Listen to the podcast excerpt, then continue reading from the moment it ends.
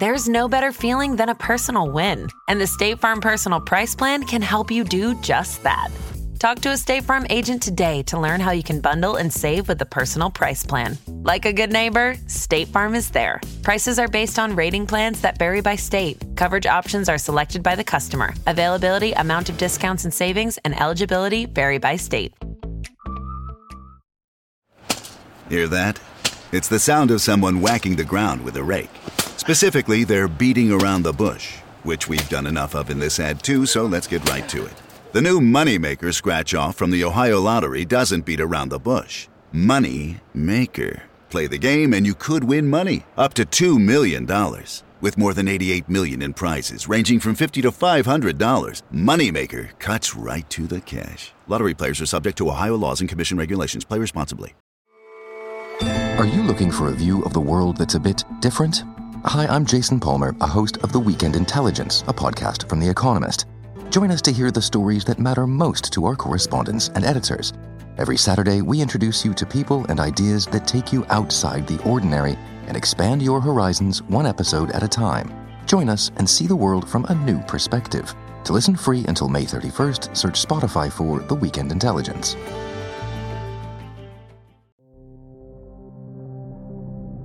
Tucked away in the Tower of London sit the crown jewels of England. Kept in the jewel room behind bulletproof glass and monitored by armed military guard, they have been used in every British coronation ceremony for hundreds of years. There is a crown, a royal scepter and rod, a gem laden orb, and a long fancy spoon. They haven't been used since Queen Elizabeth was crowned in 1953 and won't be used again until her son Charles takes the throne. But ancient as they may seem, these are not the original crown jewels. Those lie 100 miles north of London in an area called the Wash, a massive bog that floods during high tide. 800 years ago, a caravan of horse carts and carriages attempted to cross this muddy plain, but they did not account for the tides as they undertook the crossing. The water began to rise as they trudged through, growing stronger and more violent, finally capsizing their carts. Their cargo spilled out into the bog, disappearing beneath the murky water. The caravan had belonged to King John, a king so paranoid and narcissistic that he brought all of his earthly belongings everywhere he traveled. However, Bad King John, as he was called, was not with his baggage train when it was swept away by the tide. He had instructed his caravan to make the journey without him in an effort to save time. Six days later, the king mysteriously died. Why did a royal procession filled with the greatest treasure in the kingdom choose to make such a foolish trek? Why would a king so consumed with materialism allow himself to be separated from his most prized possessions? What really happened to King John and his treasure?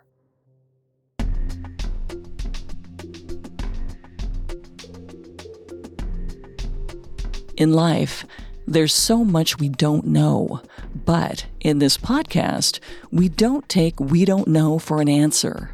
Every week, we investigate the greatest mysteries of history and life on Earth. Welcome to Unexplained Mysteries. I'm your host, Richard. And I'm your host, Molly. You can listen to previous episodes of Unexplained Mysteries, as well as all of Parcast's other shows wherever you listen to podcasts.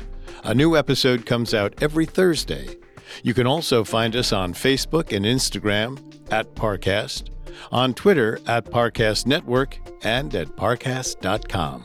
Some of you have been asking us how you can help support the show.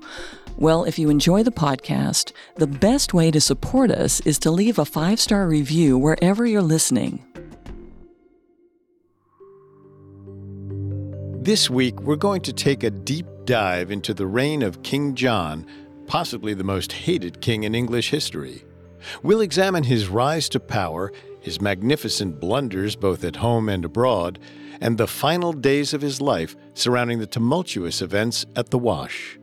It's said that the original crown jewels still lay in the Wash, buried beneath eight centuries of silt, protected by constantly shifting natural environment. Next week, we'll take a look at the attempts that have been made to recover the treasure over the centuries and examine the local theories on the treasure's whereabouts. Legend has it, the crown jewels were never in the wash at all, but rather stolen in one of the greatest jewelry heists of all time. King John was not a good man, and no good friends had he. He stayed in every afternoon, but no one came to tea. And round about December, the cards upon his shelf, which wished him lots of Christmas cheer and fortune in the coming year, were never from his near and dear, and only from himself. This nursery rhyme's depiction of a friendless, lonely King John was not much exaggerated. There is good reason why we don't refer to him as King John I. He put such a tarnish on the name that no other monarch ever took it. Born on Christmas Eve in 1166, John was the youngest of King Henry II and Eleanor of Aquitaine's eight children. As the fifth born son, his chances of becoming king were scant, and his father gave him the nickname Lackland to mock him for what little territory he was set to inherit. But his family quarreled constantly. John's eldest brother William died young, so when John was a young boy, his two eldest living brothers, Henry and Richard, rebelled against his father in a bloody two year war. Henry put down his son's uprising, and John, though just ten years old, became his favorite. Henry named John Lord of Ireland.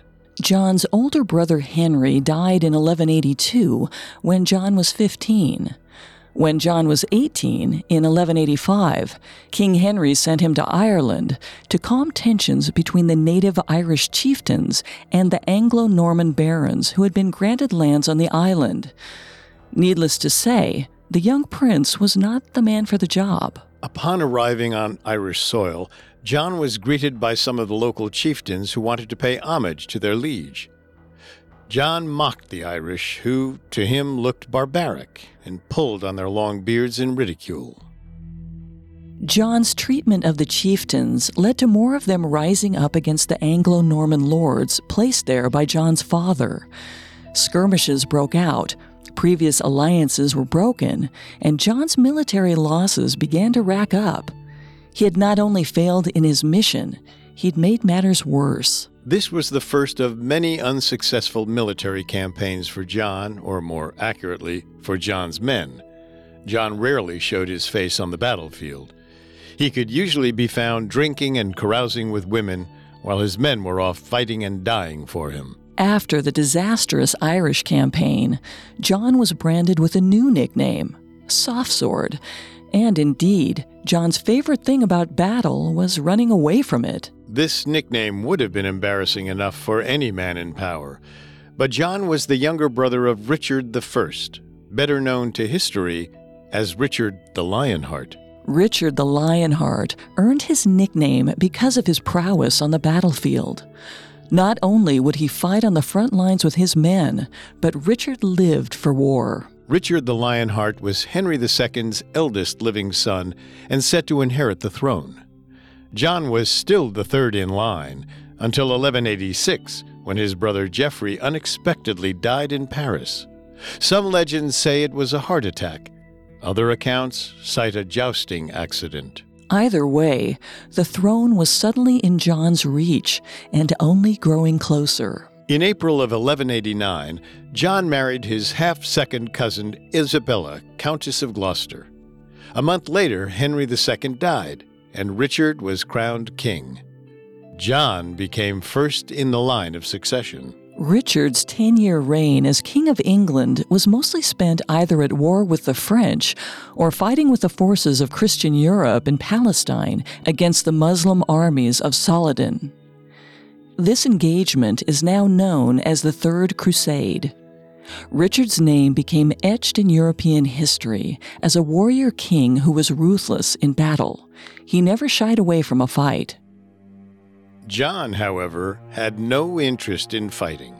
Instead, while Richard was away in the Holy Lands, John tried to take his brother's throne. He had reason for the attempted coup. Upon being crowned king, Richard had named their four year old nephew, Arthur of Brittany, as heir to the throne.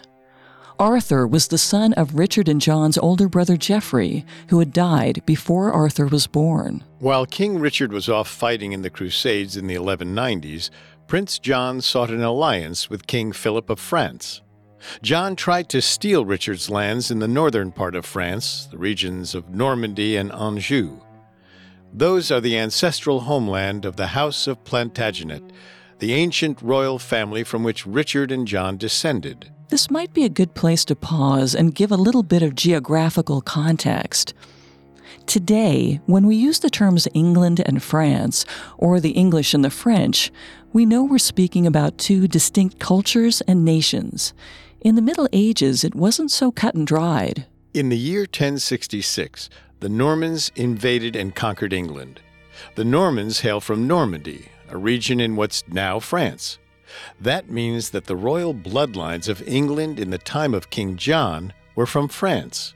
In fact, John wasn't actually called John, he would have been known as Jean. It might seem absurd, but the King of England didn't speak English.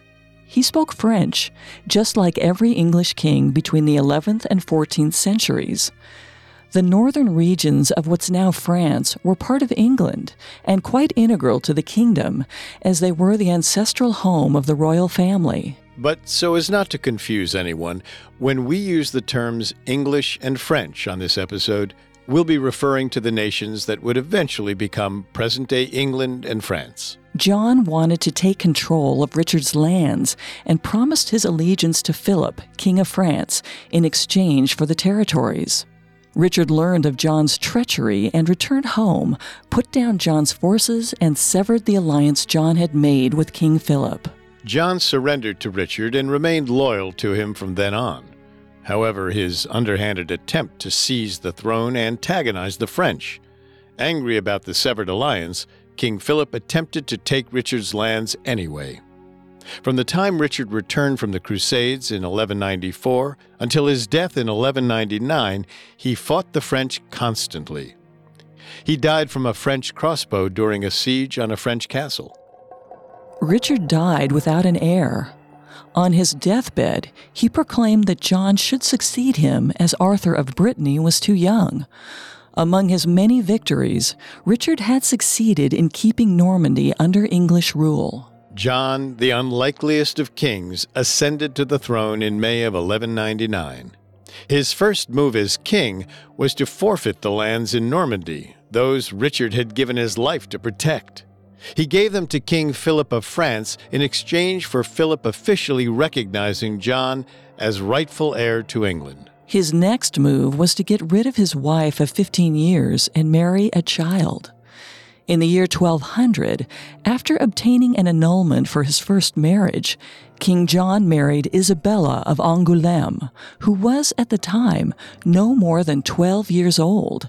John was 34. To make matters worse, Isabella was already betrothed to Hugh IX Lebrun, Count of Lusignan in France. The Count had purposely put off consummating the marriage because of her young age. King John had no such scruples. Another reason John was so unpopular was that he was a sexual predator. It was widely known that you were not to leave your wife or daughter alone with a deviant prince, as he was inclined to have his way with them. He fathered at least five illegitimate children during his first marriage, two of them with wives of noblemen. Even in the Middle Ages, this predation and forced marriage with a 12 year old was considered repugnant and it was not without consequence. Hugh IX appealed to Philip, his king, to take action. King Philip of France summoned King John to his court to discuss the matter. When John failed to show, Hugh IX, backed by King Philip, declared war in 1202. In an effort to make things personal, Hugh enlisted John's nephew and one time heir to the throne, Arthur of Brittany, to aid him in the fight. If victorious, Arthur, now 15, would win Normandy and take the throne that he felt was rightfully his. King John now found himself forced to fight for lands he didn't care about, lands he had willfully surrendered to retain his crown. There were still many who believed Arthur to be the rightful heir, and he found support in his campaign. He was knighted by King Philip of France as a show of good faith, but he would never take the throne. Darker forces would intervene. Soon into the start of the war, Arthur disappeared. By all accounts, King John ordered the murder of his own flesh and blood. Some say he did the deed himself after castrating and mutilating Arthur's body. Arthur was never seen again, but according to rumor, John tossed his body into a river attached to heavy stones. Arthur's death was a defining moment in the reign of King John and was dramatized as such by William Shakespeare in The Life and Death of King John. This single act should have been John's death knell. John's supporters in Normandy began switching their allegiance to the French. Arthur's murder turned John's allies against him. English nobles had an honor code that forbid the cold blooded murder of family members, even in times of war. John had crossed the line.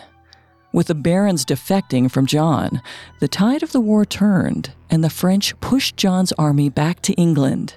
The loss of Normandy was complete. King John's reign continued, but it would only get worse. We'll see how after this short message. Now back to the story. Four years earlier, John inherited an empire that stretched across modern day France and contained five times as much land as had the French king himself. By 1204, he had squandered it all, and his dominion was limited to the island of Britain. John's incompetence meant his father's and brother's achievements were in vain. To add insult to injury, it was recorded that as Normandy fell, John was holed up in his castle in bed with his child bride. He was deserving of a nickname far worse than Soft Sword. Numerous kings and rulers have lost military battles. Many lost lands, alienated their nobles, fathered illegitimate children, and led deviant personal lives. But the reason history has shown King John in such a bad light is that he also made enemies of the men that write the history books. The Catholic Church. When the Archbishop of Canterbury died, King John named a successor on his own without the Pope's blessing. Pope Innocent III rejected John's candidate and named Stephen Langton Archbishop. Naturally, as John usually did when he didn't get his way, he threw a tantrum. He banished Langton and forced out the monks who chose to obey the Pope. John was excommunicated from the church and the Pope placed the whole of England under interdict. Interdict meant that England was no longer part of Christendom. Churches closed their doors. There were no marriages, no baptisms, no funerals. Every child was a bastard. No sinner received absolution. This lasted for five years. The people of England were terrified at the prospect of living in a godless land and blamed King John for their plight. Religion was extremely important in the everyday lives of the peasantry, and the king had, in their eyes, banished them to hell. The interdict lasted five years from 1208 to 1213. During this time, John plundered the unguarded churches of England and confiscated the lands of the monks who had fled to Rome. He had one goal in mind gain back his ancestral homelands in Normandy. King John had given those lands to King Philip of France in exchange for being recognized as the official king. But after the War of 1202, that recognition was revoked and he wanted his lands back as a point of pride. Besides, it wasn't like his own life was on the line during war. He would be safe and sound, far away from battle. Naturally, John needed to raise more taxes to finance his offensive against the French. These taxes came from his barons in England, which he used to hire mercenary soldiers to bolster his army. He purchased alliances with other European leaders and even reconciled with the Pope. In return, the Church encouraged powerful regions surrounding France to assist with John's invasion. Once again, John's military campaign was a disaster, losing once and for all at the Battle of Bouvines in 1214. King Philip of France routed John's coalition army and solidified the French claim on Normandy. An English flag would never again fly over the European mainland. John, of course, was nowhere near the battle that defined his reign. He was safely 400 miles away, letting his allies bear the brunt of the loss. As John made his way back to England in late 1214, the earls and barons of the country assembled for a meeting. Their taxes had financed the failed attempt to retake Normandy, and they were fed up with their incompetent king. A charter was drawn up with the help of Archbishop Stephen Langton, the man whose exile led to the five year interdict. The document outlined the barons' grievances, but most importantly, placed limits on the power of the king. The barons agreed to present it to the king, and if he refused to sign it, they would enter into open rebellion. Throughout the first half of 1215, John and the barons negotiated terms of the charter. John did not want to make any concessions, but the barons were threatening war, and John was ill prepared to fight them. The two sides met out in the open at Runnymede on June 15, 1215, to sign what they called the Articles of the Barons. This would eventually be called the Great Charter, or, as it's more commonly known by its Latin translation, Magna Carta. One of the tenets put forth was that no free man shall be arrested or imprisoned without the lawful judgment of his peers. This was a forerunner to the modern day notion of the right to trial by jury. In fact, it would become one of the most lasting principles of Magna Carta, still preserved today in the United States Bill of Rights. While this may have seemed like a noble endeavor, John considered it tantamount to treason. He put his seal on the charter to avoid a war and stay on the throne, but he had no intention of keeping the terms of the deal. Magna Carta as we know it today was brought back after King John's death, updated, sealed by the Pope, and implemented into the fabric of English society. So while we think of King John as the Magna Carta king, in reality, the document's importance in posterity had almost nothing to do with John himself. Immediately after signing, John began to move about the country and torment anyone who supported the rebellious barons. He appealed to the Pope for support, who excommunicated the barons and sent mercenaries to back John in retaking the country. The barons were ready. They hadn't expected John to keep his word. In November of 1215, they declared war on their king. The war with the barons started out well for King John. He crisscrossed the country, laying siege to several castles and taking back land in the north of England that had been lost. But the tide turned when the barons invited the French Prince Louis to assist with their rebellion. In return, they promised to crown him king. Louis landed on English soil in May of 1216. He rode into London and took the city without a fight.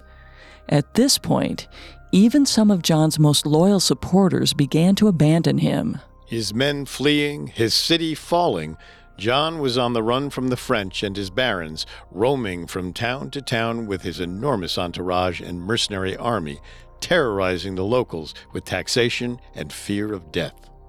He was even known to arise each morning and burn down the house he slept in before moving on to the next village, just because he could. This period in English history gave rise to the legend of Robin Hood, which is hardly surprising. The common people bore the full brunt of this war between the barons and King John. It was fought on their land, with their tax dollars, and it was their villages being ransacked and burned. When King John traveled, he took his entire castle with him his office, his bedroom, all of his knights and soldiers, his huntsmen and concubines, miners and ditch diggers, bakers and cooks, dogs, horses, and oxen, plenty of food and wine. The procession was well over a mile long, and the crown jewels were the literal apex of his collection. They included crowns, ceremonial swords, silver plates, golden goblets, relics of saints, and expensive tapestries.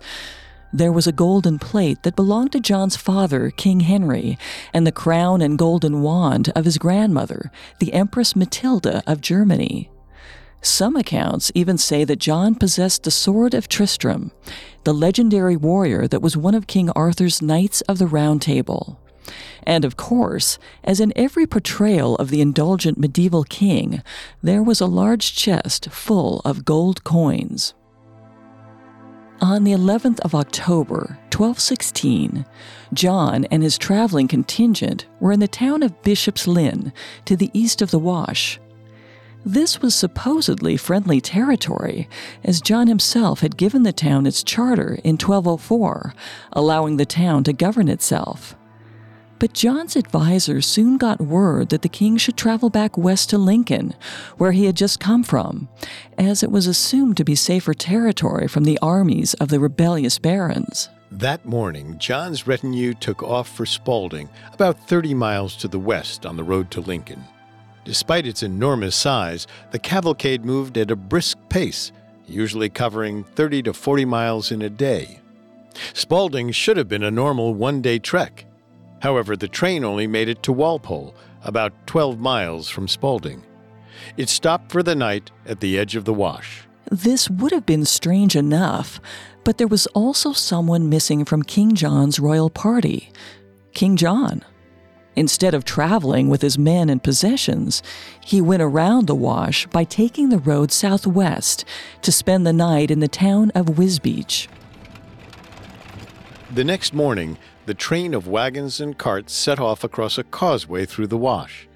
But there was something they hadn't counted on the tide. As it came through, water began to puddle around their ankles. Then, the water began to rise rapidly, violently, making it hard to walk. The ground was mushy, turning into quicksand. The cavalcade realized that the water would soon sweep them away. They had to run. There was no saving the king's caravan. It was every man for themselves. They fled, abandoning the carts and wagons of treasure, but they wouldn't get out alive. Before long, the entire causeway was underwater. The treasure, over 2,000 people, and hundreds of animals fell victim to the quicksand. Before we get into the aftermath of the loss, Let's take a quick look at some of the theories as to how this catastrophe happened. First, plain ignorance. King John's men had no idea that the wash would be so treacherous. They needed to move the caravan quickly and simply took a shortcut. That was one possibility, considering the fact that there's no record of the group having a local guide to help them navigate this unfamiliar terrain. Besides, the train had made the exact same crossing three days prior in order to get to Bishop's Lynn, albeit going in the opposite direction, from west to east. If the causeway had been a successful path for them in the past, they could have sincerely been caught off guard by the rising tide. And the tide could have been a freak occurrence. The area around the wash has what's known as stolen tides, freak currents of water that show up several hours earlier than usual, and with a vengeance. But even still, this was obviously a dangerous path to be taking with the king's valuables. Even if they didn't know just how dangerous, they were aware that risks were involved. They could have taken the longer, safer path that King John himself took. That's the most unusual aspect of this voyage. King John was not with his men. He crossed the Wash by horse via Wisbech, further inland and much less treacherous. We don't know what, but something went wrong in Bishop's Lynn. Something that made King John separate himself from all the luxuries a king is afforded and take a different path back to Lincoln on horseback. Remember, the king was at war with his barons. Some parts of England remained loyal to the king, others were in open rebellion. Perhaps Bishop's Lynn wasn't the safe haven John believed it to be and needed to hightail it out of there to avoid a local uprising. Or an invasion. London had already fallen to the barons, and the barons had enlisted the help of the French, who had already landed on English soil. Bishop's Lynn would have been an ideal staging point, as John would have been cornered with his back to the North Sea. Another possibility could be mutiny. King John's men could have been losing their patience with their king and his fruitless war.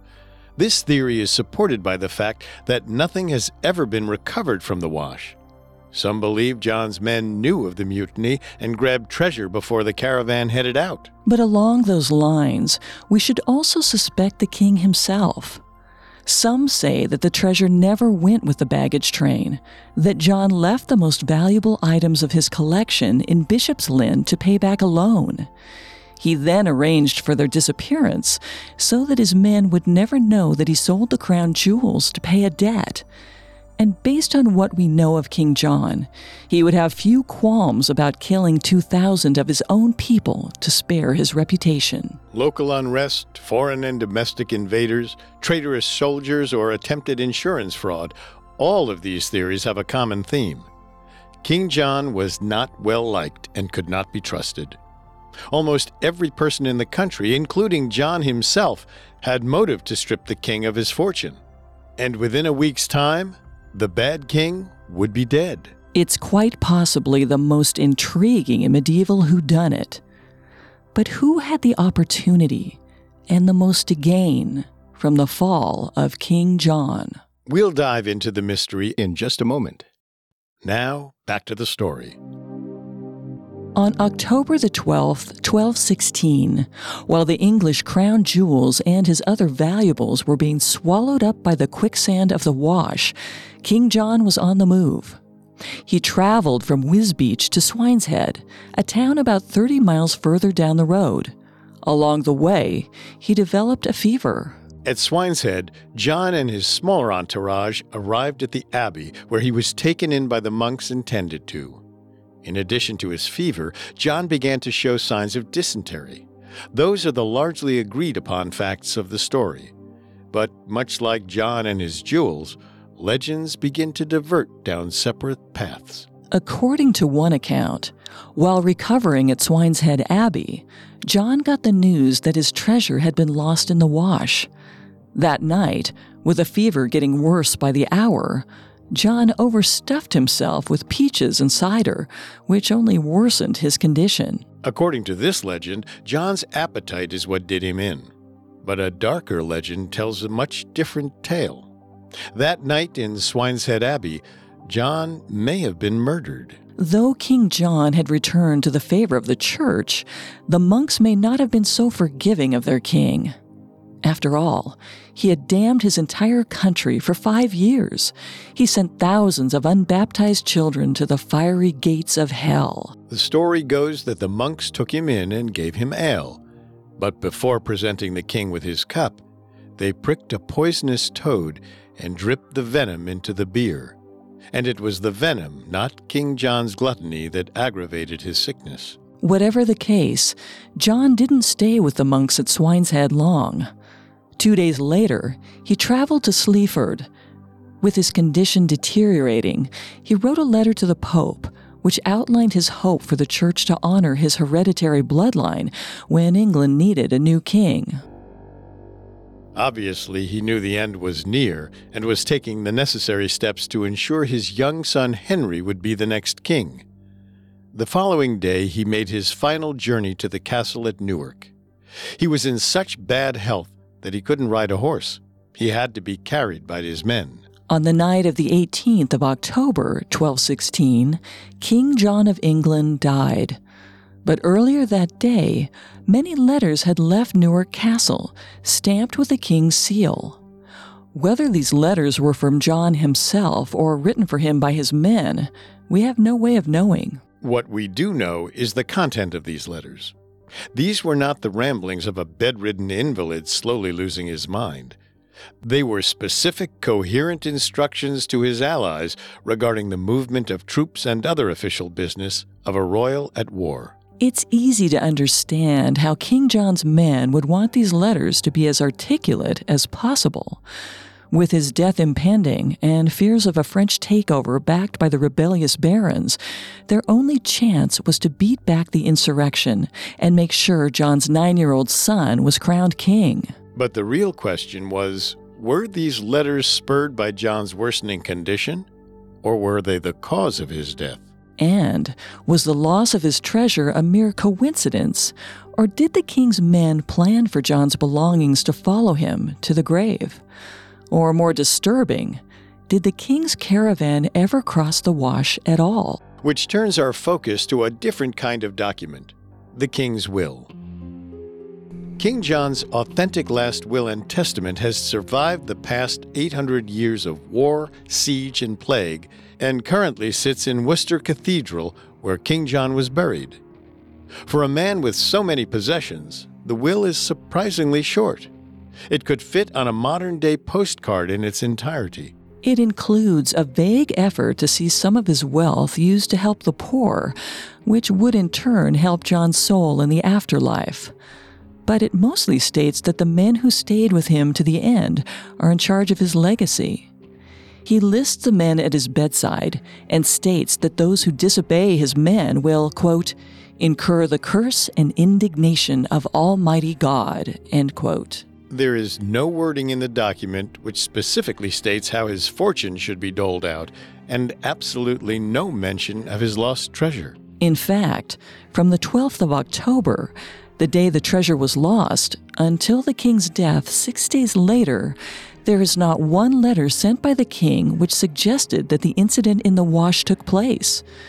There was no request to replace supplies, men, or animals there was nothing that hinted at the fact that one of the richest kings in history was essentially broke.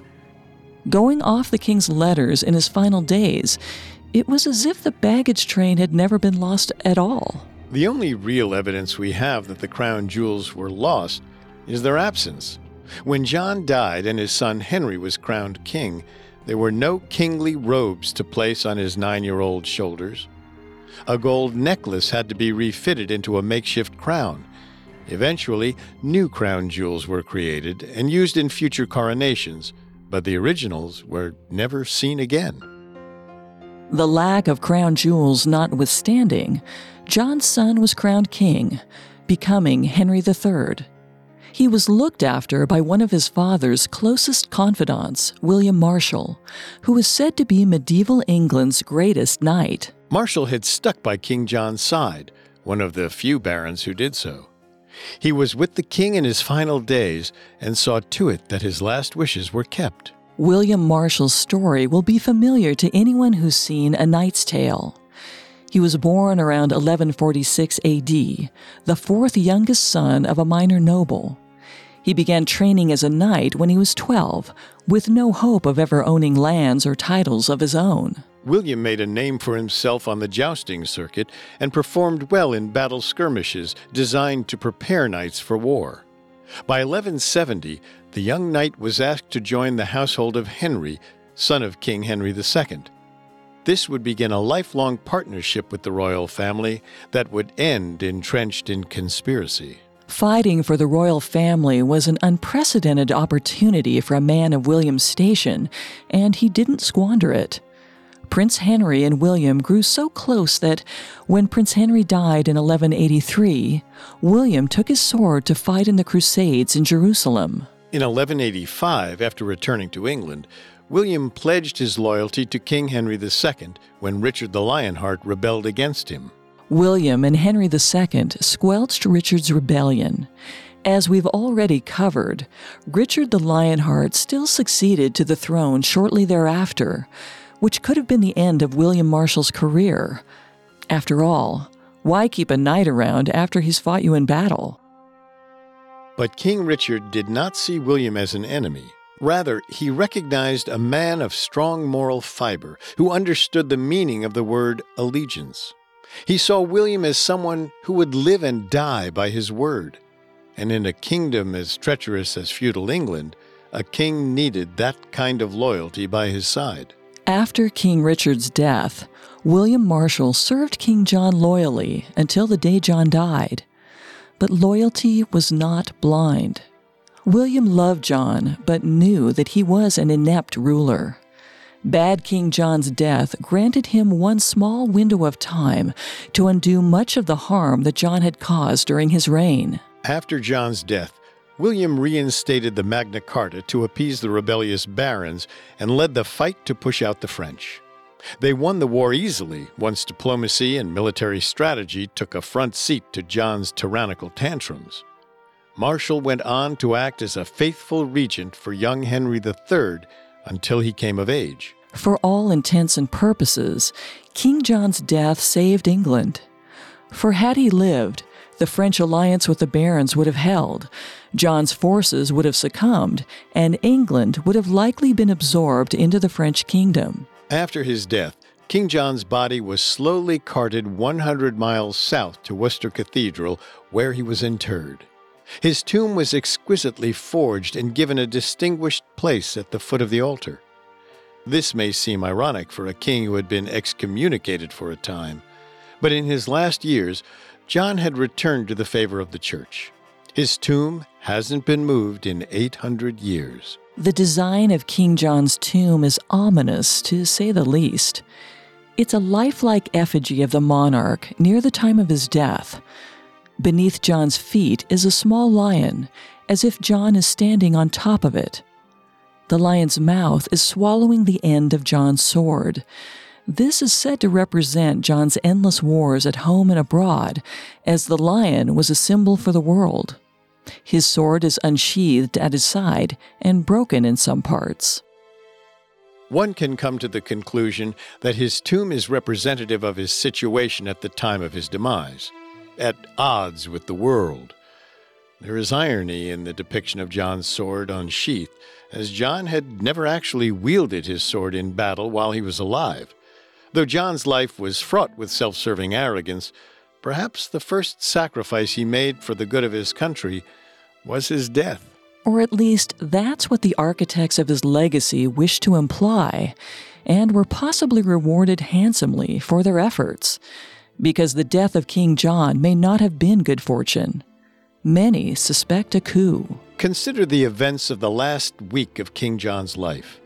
A king separated from a treasure that he never let out of his sight, that treasure mysteriously vanishing, the king falling desperately ill while in the care of a religious order. Letters sent by the king to the pope professing loyalty. A vague will stating that the king's closest allies will speak for him when he's gone.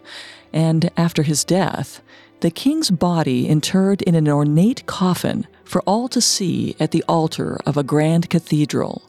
It seems all too convenient that he should have met death at Swineshead Abbey, through no fault of the men around him. But those who surrounded King John in his final days were his most loyal, trusted advisers.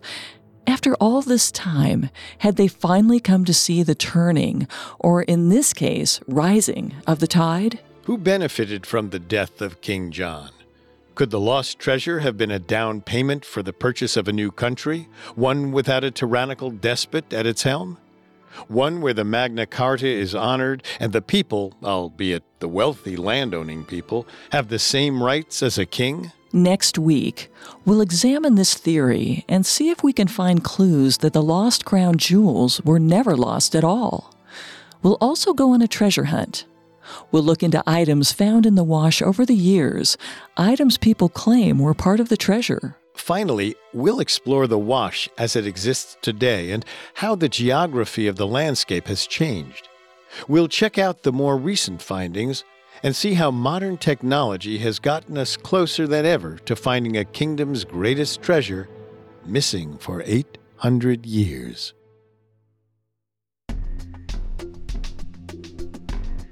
If you're looking for more unexplained mysteries, you can find us, as well as all of Parcast's other podcasts, on Apple Podcasts, Stitcher, Google Play, Castbox, TuneIn, or your favorite podcast directory. You can also find us on Facebook and Instagram as at Parcast and Twitter at Parcast Network. Many listeners ask how to help the show. If you enjoy the show, the best way to do that is to leave a five star review. See you next Thursday. And remember, never take we don't know for an answer. Unexplained Mysteries was created by Max Cutler, is a production of Cutler Media, and is part of the Parcast Network. It is produced by Max and Ron Cutler, sound design by Paul Liebeskind, with production assistance by Ron Shapiro and Paul Mahler. Additional production assistance by Maggie Admire and Carly Madden. Unexplained Mysteries is written by Justin Naughton and stars Molly Brandenburg and Richard Rossner.